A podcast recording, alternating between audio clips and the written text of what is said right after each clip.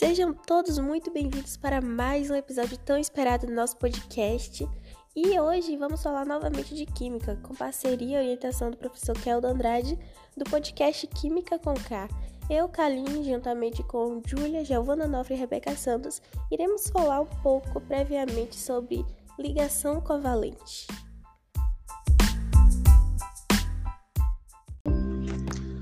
A ligação covalente é formada por meio de compartilhamento de elétrons de valência de dois átomos. O compartilhamento se justifica porque dá origem a uma forma atrativa entre os núcleos, garantindo maior estabilidade e representação do compartilhamento dos elétrons da valência do hidrogênio para a formação do H2. A ligação covalente dativa ocorre quando um átomo compartilha seus elétrons essa ligação obedece o teorema do octeto, onde os átomos se unem tentando adquirir oito elétrons na camada de valência, para atingir a estabilidade eletrônica. Ligação covalente coordenada pode ser representada por um traço, assim como a ligação covalente comum. As propriedades que os componentes moleculares geralmente apresentam são baixo ponto de fusão e baixo ponto de ebulição quando comparados a componentes iônicos. Apresentam baixo nível de dureza, apresentam também alta tenacidade quando comparados com componentes iônicos, e também a baixa capacidade de condução de correntes elétricas e de calor.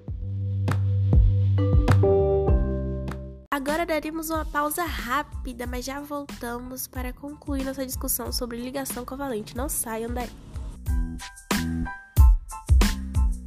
Para mais podcasts como esse, com alta qualidade, você encontrará na conta do Spotify Química com K, onde você pode tirar várias dúvidas sobre assuntos distintos sobre a química, juntamente com o canal do professor Keldo Andrade, no YouTube.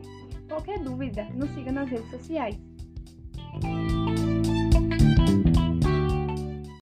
Agora eu irei falar um pouco para vocês sobre a polaridade das ligações.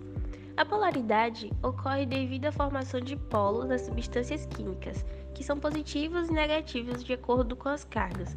Por isso, a capacidade de atrair elétrons faz com que os compostos iônicos possuam polaridade máxima, pois tendem a formar espécies químicas carregadas eletricamente. O primeiro tipo de ligação é covalente apolar ocorre em ligações formadas por átomos de mesma eletronegatividade, como por exemplo H2. Dois átomos de hidrogênio são iguais, portanto, eles vão ter uma diferença de eletronegatividade semelhante ou muito próxima de zero. Já a ligação covalente polar ocorre em ligações formadas por átomos diferentes, ou seja, em torno de um átomo mais eletronegativo se formará uma carga parcial negativa e no átomo menos eletronegativo se formará uma carga parcial positiva. Para concluirmos o nosso episódio de hoje, além da ligação dativa ou coordenada, a covalente, a polar e polar, também temos a simples, a dupla e a tripla. A simples podemos usar como exemplo o Cl2, o gás cloro, no qual os dois átomos de cloro realizam compartilhamento de apenas um elétron para ficarem estáveis. E na ligação dupla, nós podemos usar como exemplo o gás estufa de óxido de carbono CO2, é, em que cada átomo de oxigênio divide dois elétrons com o átomo de carbono. E na ligação tripla, podemos usar como exemplo o nitrogênio N2, no qual cada átomo de nitrogênio compartilha três elétrons com o outro, possibilitando assim a molécula alcançar a estabilidade química, ou seja, no simples, compartilham apenas um elétron, no dupla, dois elétrons e na tripla, três elétrons para estabilidade química. E esse foi o episódio de hoje sobre ligação covalente. Espero que vocês tenham entendido mais sobre o assunto. E tem muito mais assuntos de química lá no podcast de Química 1K. Não esqueçam de conferir. Já já voltamos com o próximo episódio do nosso podcast.